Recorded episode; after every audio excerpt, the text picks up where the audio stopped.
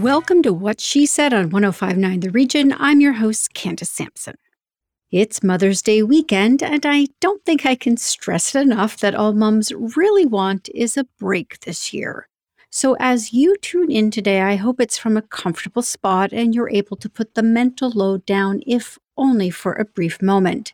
Today's show is loaded with great advice and information from amazing women to help just a little bit. First, I'm joined by Denise Chand from the Sacred Space Coaching, who is here for the fifth in a twelve-part series on getting out of a rut and living the life you want. Today, Denise walks through some of the things that hold us back in life, how to stop undermining our own success, and how to identify self-sabotage so we can stop it in its tracks. Anne Brodie is in for a twofer again this week. First, we take a look at what's new in entertainment, which includes a look at Petite Maman, a darling from TIFF this year, The Takedown on Netflix, the second season of Gentleman Jack on Crave, and Peacock's comedy series, Killing It. Also up later in the show is Anne's interview with Into the Weeds filmmaker Jennifer Baichwal, which tells the powerful story of Dewayne Lee Johnson, who took on corporate giant Bayer. Earth Month may be over, but we're going to keep sharing businesses that are trying to affect real change and not just greenwash things for profit. Lauren Barnes has co-founded Last twenty Pavement with her older brother Lucas, a social enterprise that upcy- upcycles plastic waste into sustainable pavement. Last twenty might be just the solution we need to clear up plastic bag waste forever. Lauren joins me to share how. Here Comes the Sun with Karen Doradea from the Daily Hive, who joins me to break down a recent trip to Miami that highlighted the stellar culinary scene there, as well as a surprising number of outdoor activities that gets travelers in touch with nature. Always changing and adapting, Miami is the perfect destination for sun-starved Canadians looking to escape right now. Finally, the incredible Kelly Bos joins me to discuss emotional flatlining, something many are seeking, but why we should avoid it at all costs. Kelly always has great advice for those looking to keep their mental health in check in today's chaotic world. It's another full week at What She Said with interviews that empower, educate, and entertain. So let's jump in right now on one oh five point nine The Region.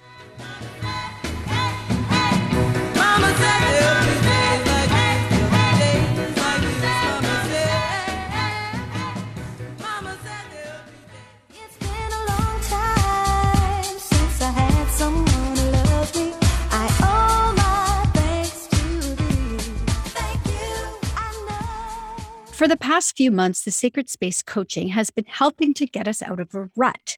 Today, I'm joined by Denise Chand, a certified cognitive behavioral and relationship coach, Unstuck expert, author, and co-founder of the Sacred Space Coaching. Together with her co-founder, Jennifer John, the Sacred Space has been helping women across North America make empowering shifts to get unstuck in life and relationships and become unstoppable. Today, in the fifth of twelve episodes this year, we're going to tackle the topic of self-sabotage and, more importantly, how to stop the cycle. Welcome back to the show, Denise.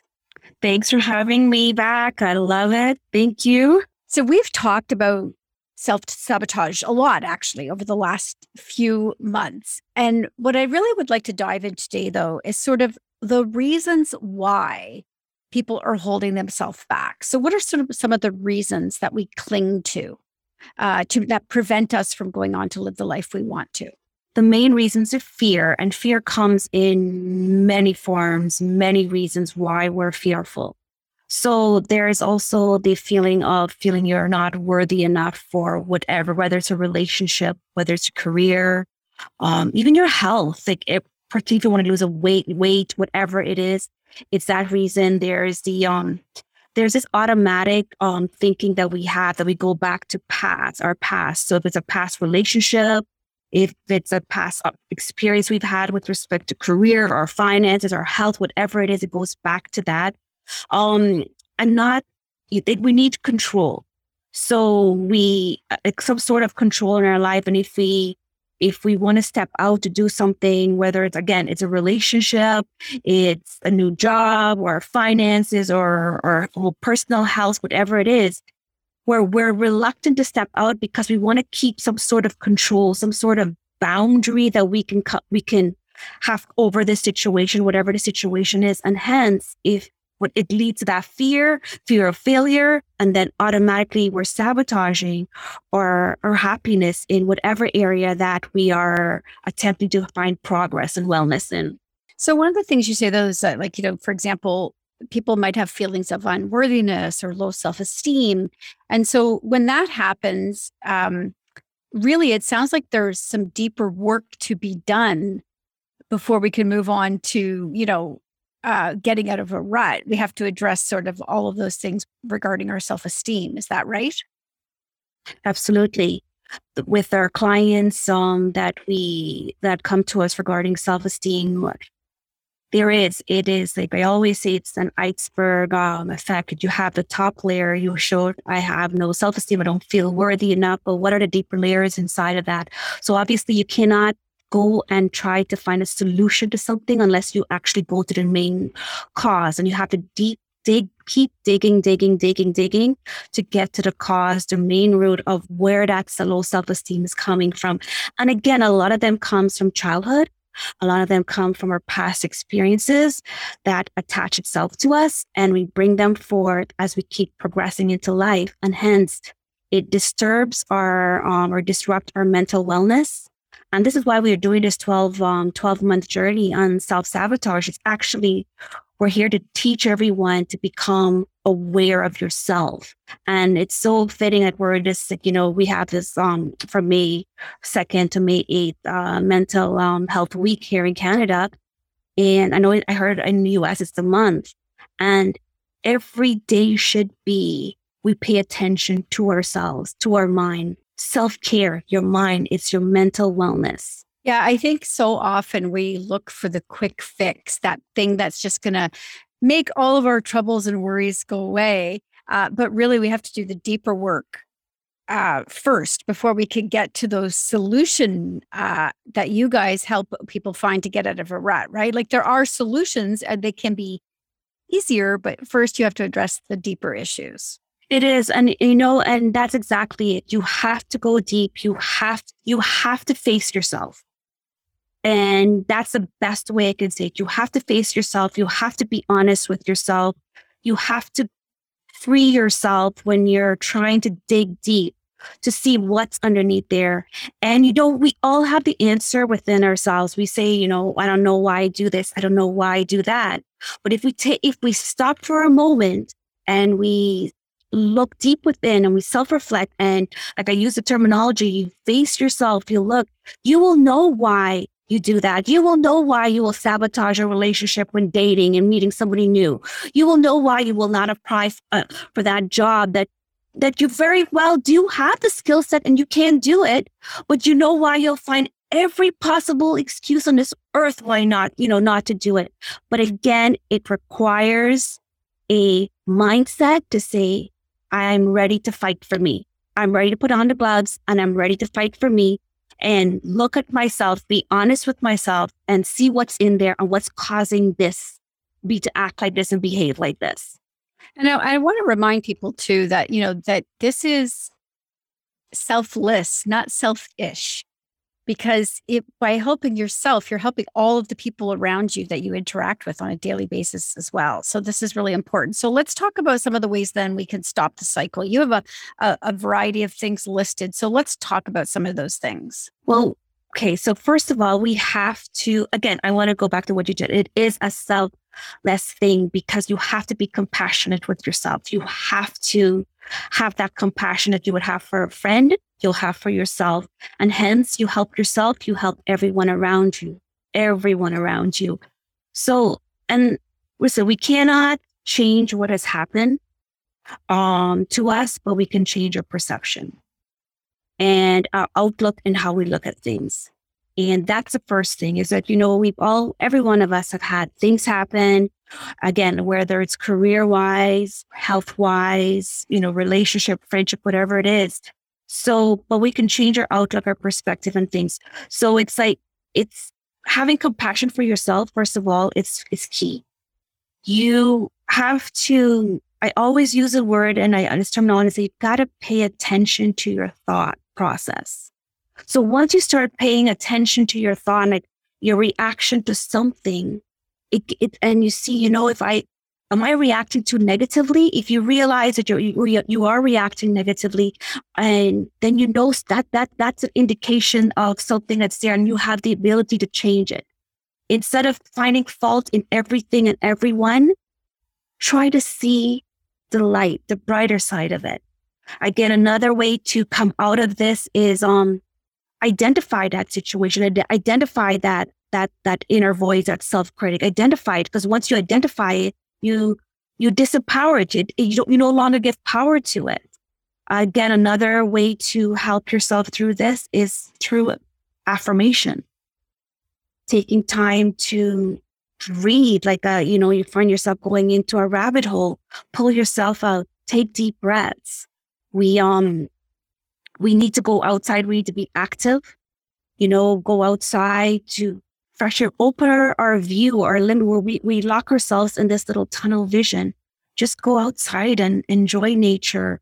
It's, I know it's easy said than done, but it's all one step at a time to get you to mental wellness. I think if there's something that we've talked about a lot over the last couple of years, you know, since the pandemic came in, is that whole need for to be kind to yourself, to be gentle, to give yourself a little grace.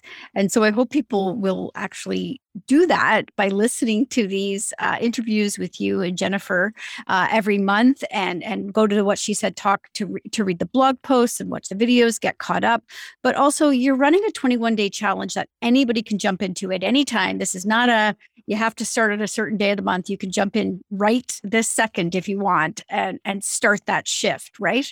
Yes, anybody can jump into it. And again, this twenty-one day challenge, it is to bring awareness and to pay attention to yourself. So the ultimate purpose for this twenty-one day challenge that we keep, and we're, we're adding more to it, is again, to bring awareness to yourself and to help your mental, like your, your, you know, your mental wellness, to be able to to recognize what's going on, recognize your thought pattern, the negative thoughts, everything. It's just one step at a time. That's all we require, is one step at a time and changing our perspective. And that's what this twenty-one day challenge is about.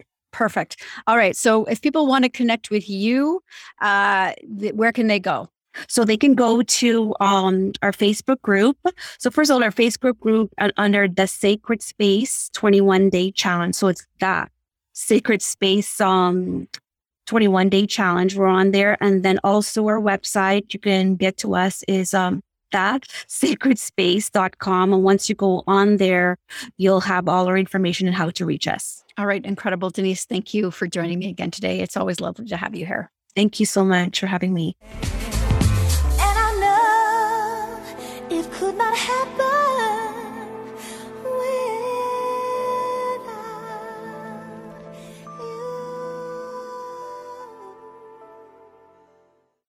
More with Candace Sampson and What She Said coming up on one oh five point nine The Region. Welcome back to What She Said with Candace Sampson on one oh five point nine The Region.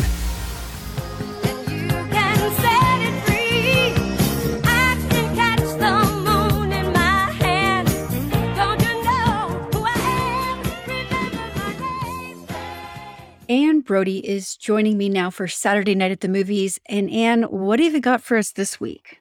A lot of strange stuff, some great, some not so great. But we'll start with the great.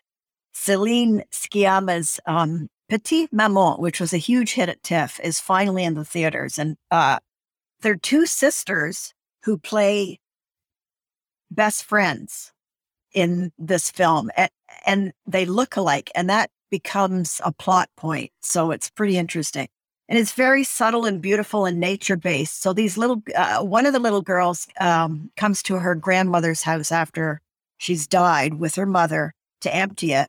And she runs into this little girl in the forest, and they begin building a tree house and having fun and having adventures and, and sharing what's going on in their lives.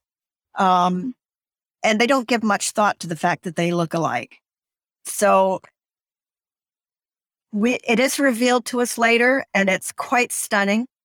It's not what you might think at all. And um, there's a there's an element of mysticism almost to it, and certainly naturalism. So it, I think Sciamma really outdoes herself on this. It's just the loveliest film about childhood. It's not sweet. It's not, you know, artificial. It is so authentic and real and hopeful. Well, hopeful is something I, I, I like that theme of hopeful. Um, all right. Uh, tell me about The Takedown, because you have some pretty strong opinions about that one. I do. Omar Sy is just fantastic. I think everyone's got a crush on him. And he co-stars with Laurent Lafitte, Laurent Lafitte in, uh, in The Takedown. So they, they're detectives in Paris who worked together once before and are reunited for this case, for this strange murder, motorcyclist who is a suspect in a crime. Um, He's driving his motorcycle in the mountains. A car is chasing him. It bangs into, it shoots him in the leg first, whoever's driving. He bangs into a bridge, falls over, is electrocuted on wires, and then chopped in half by a train. Very strange. But the investigation into this leads to something really huge in terms of, of French security. Um, But what I did not like is the one detective, not Omar, um, who who ogles women. He gropes a stripper. You know, he speaks down to them. And uh, and a suspect in the case is in the shower. He breaks in and he watches her. It's just revolting. But, you know, Omar Sy almost more than makes up for it. So, and it's a good story. And that's on Netflix now, right? That's right. Yeah. Okay. Tell me about Gentleman Jack. I, I actually, I you sent the trailer. I, I didn't realize this was a series. As a matter of fact, I didn't either. I had no clue. So I, I was pretty interested because I really like Saran Jones. She's a terrific British actress, and she plays uh, Anne Lister, a nineteen thirties uh, personality and trailblazer and pioneer. Uh, she was gay. She was nominally married to her lover. And uh, people either accepted them or didn't accept them. They took no uh, trouble to hide th- to hide their relationship. Anyway, she's also a business whiz. And she f- believes that if they back trains and invest in trains, um, industry will come to Yorkshire and it'll be really good for the economy. So she pushes this through. And at first, the men are kind of like, I don't get this. What is a woman doing with all this knowledge and, and, and brainy uh, stock market ideas? And then they come to really embrace her. Um, and she she she's a polymath. She knows so much about everything. And they had this kind of party trick, she and her, and her wife, uh, they say. Well, you know, she's she's very curious. She dissected a baby once in Paris. It was dead. It's just very funny. But and it's witty as can be. Saran Jones is so defined as this woman. She wears almost funereal garb, and she's so forthright in the way she walks and carries herself. Um, so, you know, she's she's inspirational. You can be whoever you want to be and succeed. Yeah, it looked like an excellent series, and so that might be my next uh, my next watch. Uh, all right, Great. Tell me about Killing It. Oh, it is so funny and bizarre. You know, Craig Robinson, he's a he's a T V uh, comedian. He's been in a lot of series. He's also in a Gain commercial. Why? But anyway, he plays a fellow who is underemployed. He has a, a, a wife who's estranged. She's living with somebody. She's deaf, and they have a, a daughter. So he's really in trouble. He has a dream. He wants to set up a saw palmetto berry farm, and because the uh, chemical that you can extract from the saw palmetto berry helps men who have trouble urinating. So he's worked on his pitch for twenty years. He takes it to several banks. No one will, no one will do it. He needs money fast. He takes an Uber to another interview. The girl is Australian. She's uh, kind of cuckoo, crashes the car, runs into the swamp, kills the python, and throws it in the back seat with him. It cl- clamps onto his hand. He uses his nail gun on it, but nails them together. So they become python hunters. Now, that's a program in Florida where you can hunt pythons because there are just too darn many of them now and be rewarded by the government. So it, it sounds kind of gross. It is hysterical. The characters in it are just wonderful.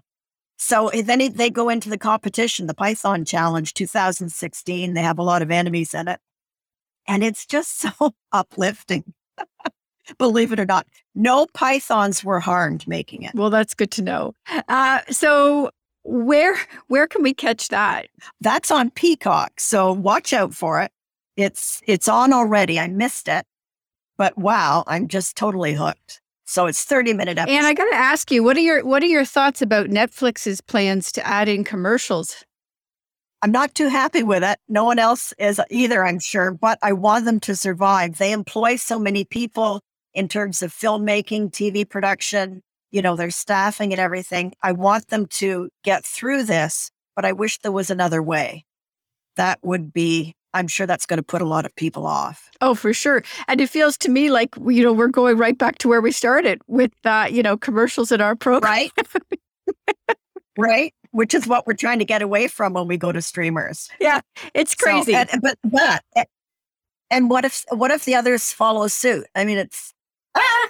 yeah, I, it's it's it's crazy to me. Um, all right, well, let's hope they find a better way. And thank you so much. Um, all of these plus more are on what she said talk dot com. You give them a review, your thoughts, and where people can find them. So um, week after week, you can find Anne there. Thank you so much for joining me today, Anne. Thank you, Candace. Talk to you soon.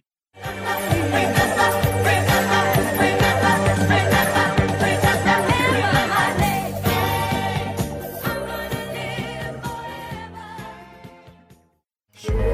are my strange addiction. My doctors can't explain my symptoms on the pain, but you are strange addiction. Earth Day and Earth Month may be behind us, but that doesn't mean we can shift our focus. Sustainability is an everyday pursuit, which is why I'm so happy to have my next guest join me.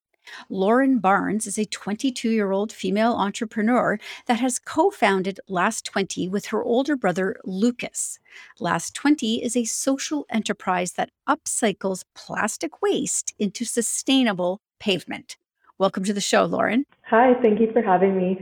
Um, so I, I think I need to disclose to people how I found you. I came across you on uh, on TikTok of all places, and you had a video that went viral. And I think that's largely because we're all seeking out ways to be more sustainable and embracing businesses like yours. So how did this come to be, this this sort of taking plastic and making it into pavement? Yeah, for sure. Um, yeah, it's interesting. We love TikTok. We love how you can go viral on there. But um, the biggest mission that Lucas and I are really trying to tackle is our plastic waste crisis. Um, there's been so much news about, you know, there's going to be more plastic in our fish than oceans by twenty fifty.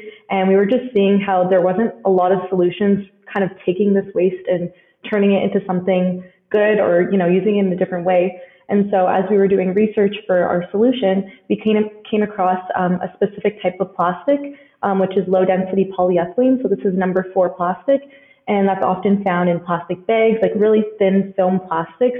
And we were just seeing that there was no end uses or cases for this type of material, simply because a lot of recycling programs can't do anything with it. It gets tangled in machinery, and really it's just either being incinerated or entering our natural environment. So we were looking to see, you know, what are some ways that we can take this waste and make it into something, you know, more productive. Um, and as we were doing research, we actually found that in India, they've been using plastic roads for almost, I think it's almost two decades now. Um, and because their plastic waste crisis is significantly worse than ours, and they're in a warmer climate.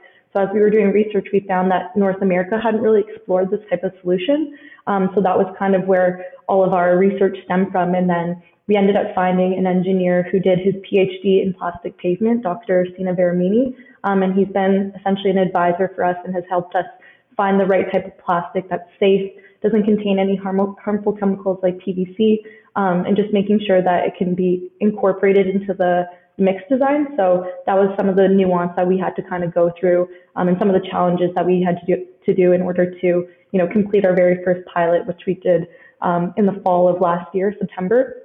And now it's been about six months since that pilot's been done. So that's kind of what our TikTok was on. We wanted to show the progress because this is something that's going to have to take time. And we just want people to understand that there's a lot of nuance to what it is that we're doing. And it's primarily research and development based. And how do these roads, or how are these, these roads expected to hold up? Uh, I mean, India's climate is quite different than Canada's. So do you have sort of data on that, how it's going to hold up in, through a Canadian winter, for example? Mm-hmm. Well, the interesting thing is that plastic actually has the same properties as the bitumen, which is this crude oil that's in the, the pavement mix design. Um, so it actually binds a lot better. And in theory, it should make roads last longer. And what we've been seeing just with the research in India is that these solutions have been helping out a lot more. But yeah, we've only had, you know, data for six months. And we've actually been fortunate enough to get into the MyTax research program. So we'll be partnering with Carleton University, which is um, the capital of Canada. We'll be partnering with them to have a PhD student essentially, um, you know, collect data and do research on our solution for the next four to six months. And then our kind of vision here is to publish findings with our solution and ultimately just move the industry forward. You know, is it going to be a bad idea? We don't know. At least we'll have that data. Or is it going to be something really good and we can take this waste and turn it into sustainable infrastructure? That's another thing that we're looking for. And have had you had to deal with a lot of hurdles as you as you build this business? It's interesting because a lot of people just assume that the government's going to help you. You're going to have like so many people want to invest in your business and stuff, but that's often not the case. One of the things that we've had to do, and I've been fortunate. Obviously, I'm twenty-two years old, so I just I was using this business throughout university, so I've been able to leverage a lot of those resources. But I think for a lot of people that aren't kind of using your, their university or other, you know, government programs to get funding and stuff, it can be really challenging. But I think doing pitch competitions and things like that, it's always great opportunities for you to perfect your pitch and really just have your idea explained clearly, because the clearer that you can bring it down in the most concise way that you can say it, I think a lot more people are going to be sold and more likely to want to invest in you and help you do stuff. But I think now with the MyTax research program, we're kind of taking it from like an academic perspective. We want to, you know, use our solution, um, you know, through institutions. But yeah, eventually we would like to partner with government and, you know, potentially get some funding and do some contracts here as well in, in Canada. So the news, obviously, for the climate seems pretty grim. Uh, but as somebody who is now working f- towards solutions, how do you feel about the future? Um, I'm very hopeful. Um, at my university as well, I was part of um, a group called Enactus, and Enactus is a global organization where university students from around the world essentially develop social enterprises, and then you go compete to see who made the most social, environmental, and financial impact. Um, so it's been amazing to see a lot of these different businesses being founded in all these different countries across the world. It gives me hope to know that there's a lot of young students and academics um, essentially bringing together a lot of these solutions. And my university, we actually won second place at the Enactus World Cup last fall as well. So that was a huge accomplishment um, for our university. And um, I guess I can say another one of the enterprises as well that we competed with, or SUDS, um, founded by my friend Marissa. Um, essentially, they're solid form shampoo, conditioner, and body wash tablets to eliminate the need for those little mini plastic bottles. So they've been trying to, you know, get into hotels and stuff, just little things like that, finding solutions that don't need plastic. I think you're tackling the plastic crisis from a completely different perspective than how we are. You know, we're taking the waste that already exists and upcycling it, and they're preventing it to begin to begin with. So I think I'd encourage anyone who wants to start a business to, when you're looking at a problem, there's probably so many different ways that you can tackle it, and then you might be solving another problem in itself. Um, so it's just really interesting to see social entrepreneurship have such a big role, and I think people need to start thinking in this kind of light as well. Incredible. All right. I want people to be able to find you and connect with you and obviously keep up with you on all your social channels. So where can they do that? So you can follow us primarily on TikTok. That's like one of our favorite platforms. So at Last twenty Pavement, that's L A S T two zero, and then pavement at the end. Um, same at handle for Instagram. And then you can also check out our website at w w w dot last twenty dot c a. And if you have any inquiries or you're interested, you know, in getting involved in this, you can email us at info at last twenty dot c a. All right. Incredible. Thank you so much for joining me today, Lauren. Thank you for having me. My strings addiction, my doctors can't explain my symptoms on the pain, but you are my strange addiction. More with Candace Sampson and What She Said coming up on one oh five point nine The Region. Welcome back to What She Said with Candace Sampson on one oh five point nine The Region.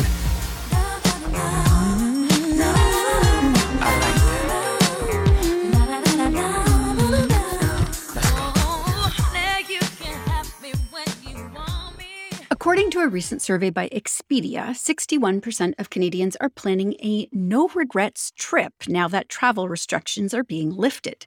Today, I've got a destination that will definitely leave you with no regrets. Miami is a city of many faces and a destination with something to please everyone, from those seeking nightlife and fine dining to those desperately looking for peace and quiet. I recently spent five days in Miami as part of a press trip and was joined by Karen Doradea from the Daily Hive, who covers the newest restaurants, foodie events, and latest food trends in Toronto, the country at large, and now Miami. She joins me to break down the foodie scene in Miami and share her thoughts on this constantly changing city. Welcome to the show, Karen. Hi, Candace. Thank you for having me. So we're back to reality. Uh, it's a little bit painful here with the gray skies after sunny, sunny Miami. Was there anything that really surprised you about the trip? I definitely, overall, how everything went really smoothly, knowing how hectic, you know, traveling can be. And um, now with, you know, things picking up again, um, I loved how smoothly it ran. And um overall, just the experience was, was really great. I, uh, I've been planning to go to Miami for a while, and I suddenly had the opportunity. And, and you know, these are things that I never really would have done myself. Um, so alone, just like the botanical gardens were stunning. So those are things like, you know, you think of Miami, you think of nightlife. Um, and I, I, I never really would have gone out of my way to check out the gardens, the butterflies, everything. Everything was just amazingly done.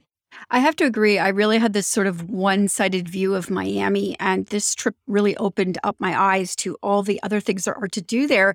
It really is a multifaceted city. Uh, let's dive into the food, though, because that was a highlight of this trip for sure. Um, did you have sort of a favorite uh, restaurant throughout the week that you you loved? So we checked out a couple.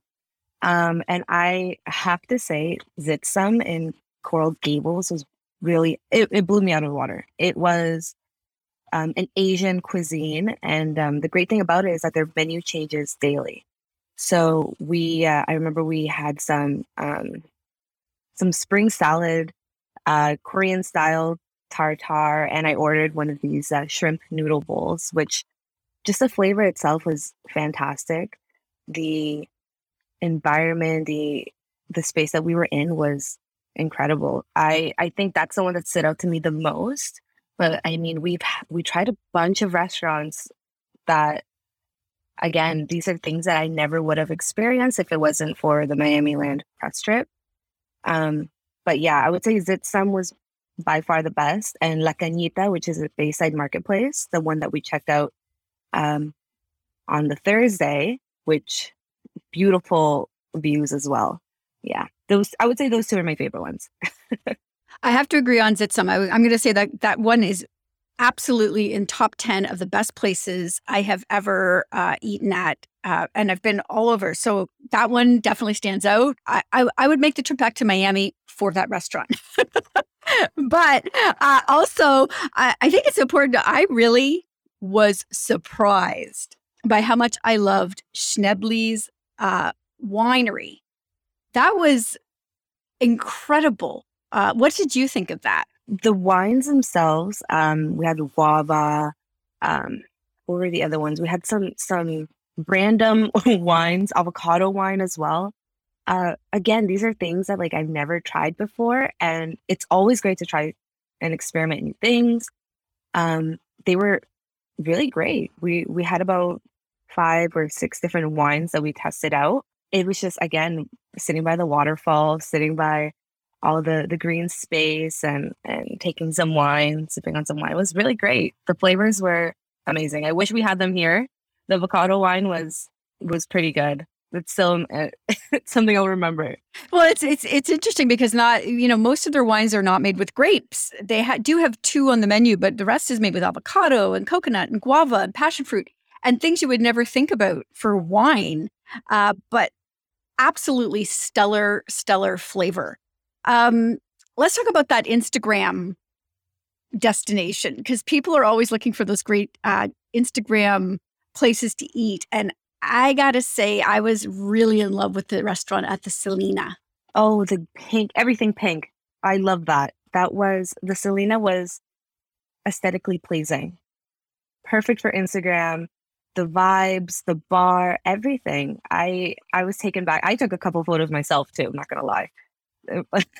That's something I'm going to upload soon. But um, yeah, the Selina was gorgeous. Yeah, I think the, the well, the food there was was stellar too. So of course, you know, you don't want to dismiss the food, but the whole vibe there was great. And um, I think what surprised me about the Selina is that it is in the middle of Brickell, which is a like a subdivision of Miami.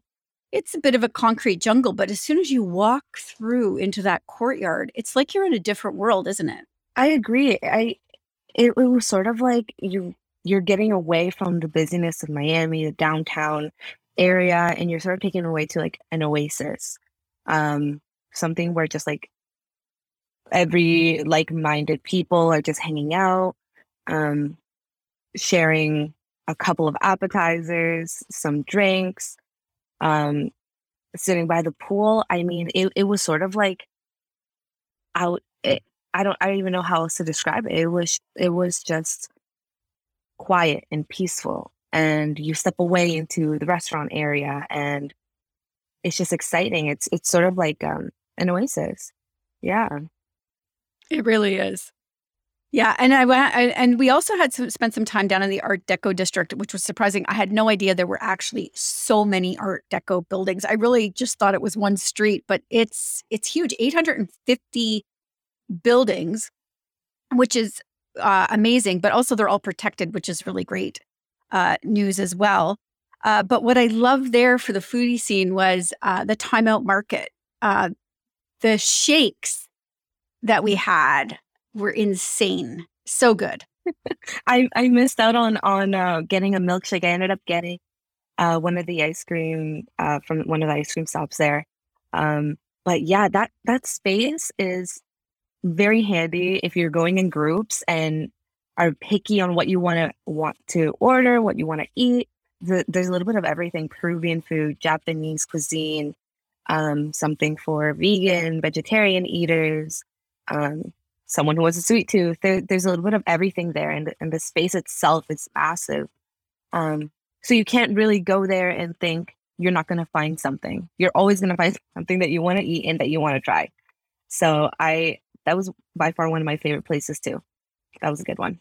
Yeah, and I ha- and I think too as well. What I really liked about it was that it was local um, chefs, and mm-hmm. you know, so there's you're not going to find any big chain restaurants in in this timeout uh, marketplace, and it's all really authentic food on everything from you know Mexican to Asian cuisine, um, you know American food with burgers and and amazing milkshakes. Uh, so that was an incredible place. So now that you're back and you've had some time to sort of digest this trip, what would you tell people that they have to do in Miami? Honestly, I think you just have to go out and and get lost in the city. You won't really get lost, but you'll you'll find something that you'll love. Um, it's really important to go out and explore and. and see for yourself what Miami really has to offer. It's not just nightlife. It's not just the hustle and bustle. There's a lot of local restaurants, a lot of amazing cuisine, um, whether it be Cuban, whether it be, you know, American style food. I mean, it's just a city that you have to fully experience and just go out, go for a walk, see what you'll find. Um, I know in one of the hotels that we were at, it was right by um, the beach, and you know, a few of us managed to go out and, and explore and, and see what the city, the area has to offer. So I think that's the one thing that we really, or people who are exper- who want to go experience Miami really have to do is just get lost, go in and enjoy yeah, yourself. I agree. Yeah. Great advice. Get lost. Get lost. Yeah. So Karen, okay, uh, you're obviously writing about this for the Daily Hive. So if people want to read your article and connect with you, where can they do that? Um, so you can check out my article um, on daily hive dot com. Uh, it will be available on our Dish section, um, national. And you can also check us out on Instagram at Daily Hive T O or Daily Hive. Uh, Twitter, Daily Hive T O as well. Um, or you can check me out on Instagram. I'll be sharing a post about it too. Karen Doradea. Um, and yeah. All right. Thanks so much for joining me today. Uh, I hope I get to travel again, Karen. That was, uh, I'm telling you, traveling with a foodie is fun. I'm going to do that more often. Oh, absolutely. It was one of the best press trips I've been. All right. Thank you. Thank you so much.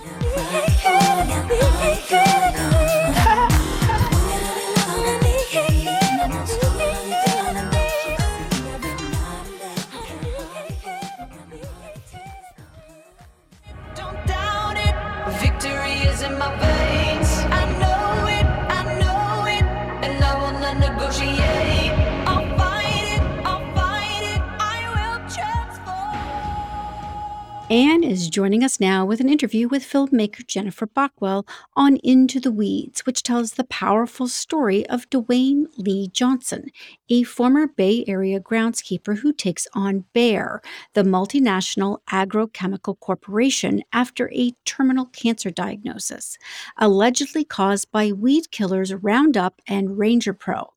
Baichwal, an award-winning Canadian documentary filmmaker, made this extraordinary documentary while taking extra care to protect Johnson, the crew, and herself. Congratulations on opening Hot Docs again, the only woman to have opened it twice. Yay. Thank you. That's really such an honor. We're so excited. Well, what a film. We know that Monsanto has been in uh, sort of media crosshairs for a number of years, and it astounds me that they're still at it. Um, now, you've, you have a subject, Dewayne Johnson, Dewayne Lee Johnson, and he's very compelling. He's a groundskeeper who found himself doused once with Roundup, and it has terminal cancer. But he's very compelling. And so how did you find him? Well, when we started this whole project, it was right on the heels of Anthropocene, like in, in twenty nineteen in the oh. winter when we were at Sundance, actually, with the film. And I learned of this trial, and I learned that there were going to be ongoing trials. And I asked friends, who's documenting it? Somebody's got to do that. It turned out that nobody was. And so I met with all the executive, um, with the multi-district litigation executive group of lawyers and said, how do you feel about us covering this? And they all agreed. And then we met Lee. And Lee is not a, he's not an outgoing guy. He's, he's a, you know, he's a family man, as he says. He's, he, he doesn't want to be in the spotlight. And yet something about him, he knew he had to do it. And as the bellwether case, and you know what bellwether means, it's like, you know, if this trial goes according to plan, then all the other thousands will be able to be heard. And he knew that that was a huge responsibility. And, and I just said, please let us tell your story. And he did. And he trusted us. And I'm just so grateful. He's an amazing person. And you know, we're, I'm always thinking about the ethics of engagement with subjects, because it's a, it's an aggressive act, even just to put a camera in somebody's face. Right. right? So when we talked to him about this, he really opened up. And some of the film scenes in the film that are a bit hard to watch, he wanted us to show those. He wanted us to show what it takes for him to get up in the morning just to start his day, right? And it's hard to look at, but That's it's real. He was so brave to allow us to to record that and to tell his story. And I'm I'm I'm deeply grateful for that. Many people have Monsanto stories, but I mean, as you raise it in the in the documentary, his case was fifteen million documents that they had to create a program for. The expense just over the top, which I, is, I guess, why a lot of people have not come forward. You know, there are cases pending. But it seems it would be discouraging from the get-go to know what you're up against. as we focus on Lee's story and the, his story in the trial is the spine of the film, but there we step back to the bigger picture.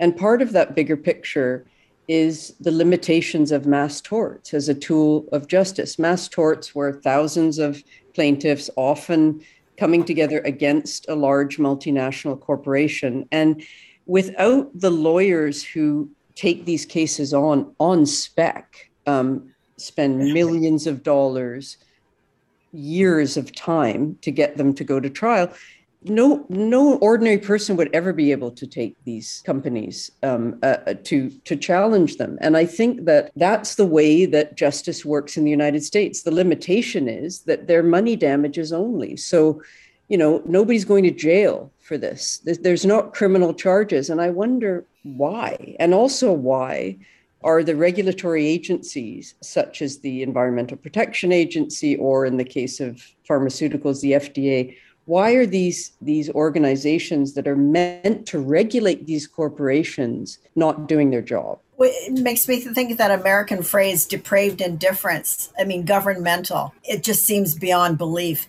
But I'm wondering if, as a result of your film and other media takes on, on Bayer and Monsanto, whether companies within the, you know, green movement, but just through sheer idealism, might become more humane with all of this coming out and with, with people actually being able to spot them and say, hey, this is wrong. That's an optimistic perspective. And I hope you're right. That's a hopeful perspective. And what, why did we make the film? Precisely for this reason, to create a historical record that wasn't a, you know, a transcript of the trial, right? Which right. Who, who's going to read that? But a historical record that is was comprehensible to ordinary people, including us, like learning that science, like the, the complexity of, of, of the evidence. And remember also, legally, who knows how they're going to react to us. And so we were extremely careful that every single claim made in the film yes. was a claim that was made in court and was backed up by evidence. And we had lawyers combing through every shred of footage that we wanted to use, every fact that we state, all of our statistics, to make sure that they were true. Congratulations, Jennifer. Another monumental achievement. Your films are just so moving. Thank you so much. I'm I'm I'm really, you know, I'm I'm looking forward to it going out into the world and stealing myself at the same time. Exactly. Be safe. Look after yourself. Take- My cancer is called cutaneous T-cell lymphoma, non-Hodgkin's. Monsanto made a choice to not put a cancer warning on the label. The common joke out in the country is that it's so safe you can drink it. I had upwards of seven I Vs. Ten bags a day. I had twenty um, treatments of radiation. Uh, I lost thirty-five pounds. I came in and thought I was dead. It's got to stop.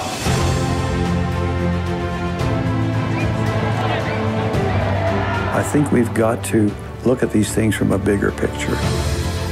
You are what you eat, you are what you breathe, you are what you're around, your environment. This is about food, this is about health, this is about the soil, this is about environment. This is not an Lee Johnson story. This is bigger than me.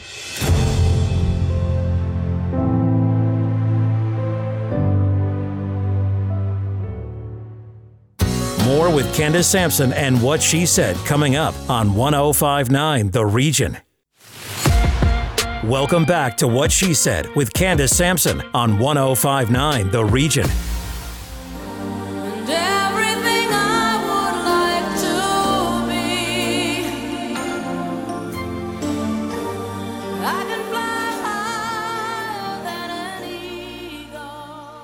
Have you ever heard of emotional flatlining? Me either, which is why when I came across the expression, I immediately reached out to my friend Kelly Bos. Kelly is a psychotherapist focusing on individual, marriage, and family relationships. She is a well-known Canadian relationship expert and has appeared in a professional capacity on countless media markets and shows, and as a guest and writer. She joins me now to discuss emotional flatlining. Welcome back to the show, Kelly. Thanks so much for having me. So, I mean, I, I kind of think I know what flatlining is, but why don't you give us a definition? my earliest experience of this idea was I had a supervisor, and uh, this was when I was in uh, early social work program. And he uh, would talk to pa- to clients or patients where we worked and say, which line would you choose? And he would draw a series of three lines. So one would be kind of a wavy, up and down, kind of a situation across the board. One would be very jagged, high highs, low lows. And the, the last one would be um, just a straight line. And he would ask people, like, what, which one do you wish you were experiencing right now? And sometimes the person would pick, and often sometimes because of the, just the state, and it was a, a program with mood disorder, so a lot of depression, anxiety, et cetera. And they would pick the flat line. And then he would say to them, well, that's, you know, if this was actually your heart rate monitor, that would be problematic. And so it kind of, you know, showed me at that time. And it was a good example, I think, to somehow how we want to cocoon, we want to kind of turtle in. And, but it would actually, it's not really possible unless, you know, basically we're dead. I mean, you know, which was basically his analogy, right? And so um, I think this is where people are feeling a lot right now. They're feeling a heaviness. Uh, there's just so much to feel about right now. You've come sort of out of COVID, but when we hear numbers increasing again and, you know, the news of the absolute horrors and tragedies in the Ukraine. And then just, so I think there's a collective thing that we're all feeling.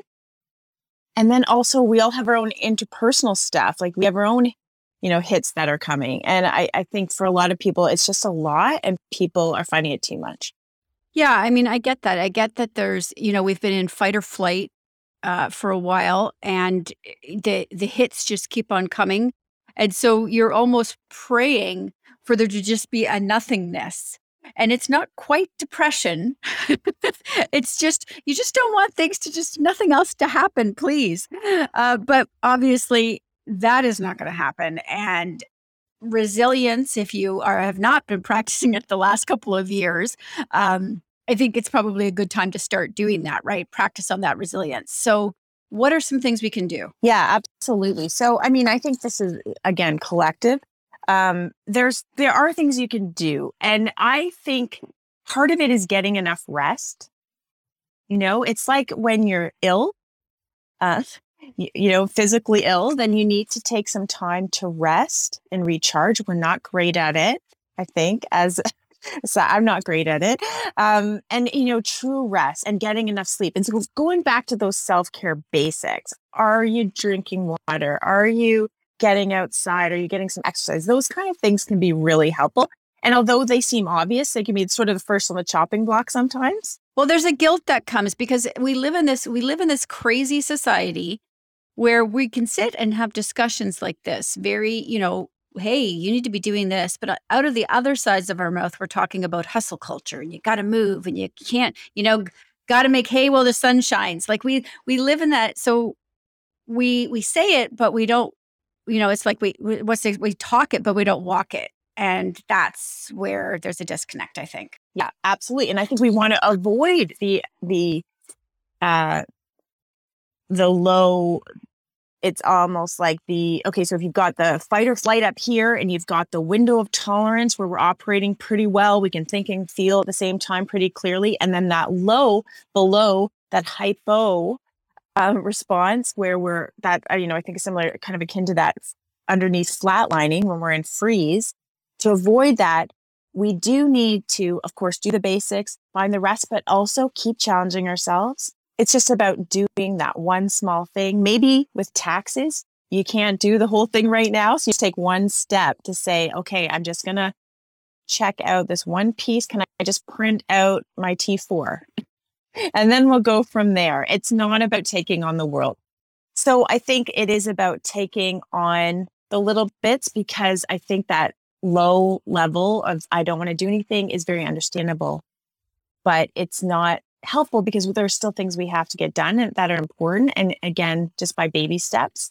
I did a recent post where I was talking about this biodome I read about, and they had this biodome where they had this uh, syn- this world created in it, and it had the perfect soil, the perfect temperature, you know, the perfect plants, everything was growing. They even had humans in it. But they found that after a little while, the trees were falling over. Um, and they would just grow to a certain height and then they'd fall over, and the scientists were baffled. And part of that is because you need the wind, and they didn't have any wind in the sphere.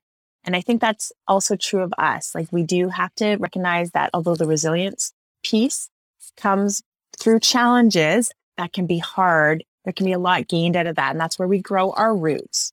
And that's where we can, you know, face the challenges. I love that. We need the wind. And and the goal is not to, you know, yes, we want to lower the bar a bit, but we don't want to put it on the ground either. Uh, so uh, thank you for joining me today. This is great. I want people to be able to find you. You're always sharing this. It was actually your wind analogy that made me reach out to you about this topic. So um, so where can people follow you on social media and connect with you online? So you can find me on Instagram at Kelly Bos Therapy, also at Talk Therapy Pod, or either of my practices, Muskoka Mind and Body, or Couch. I think it's Couch Aurelia on Instagram, and uh, certainly on my website, kelly bos dot com. All right, Kelly, thank you so much for joining me. Thanks for having me. That's it for What She Said for this week. Stay up to date with our newsletter by signing up at what she said talk dot com. And be sure to follow on social at What She Said Talk on Facebook, Instagram, and Twitter for videos of these interviews and more. Finally, be sure to subscribe to What She Said with Candace Sampson on Apple and Spotify to re-listen to this episode and find full details for all of today's guests. I'll be back next week with more What She Said on one oh five point nine The Region.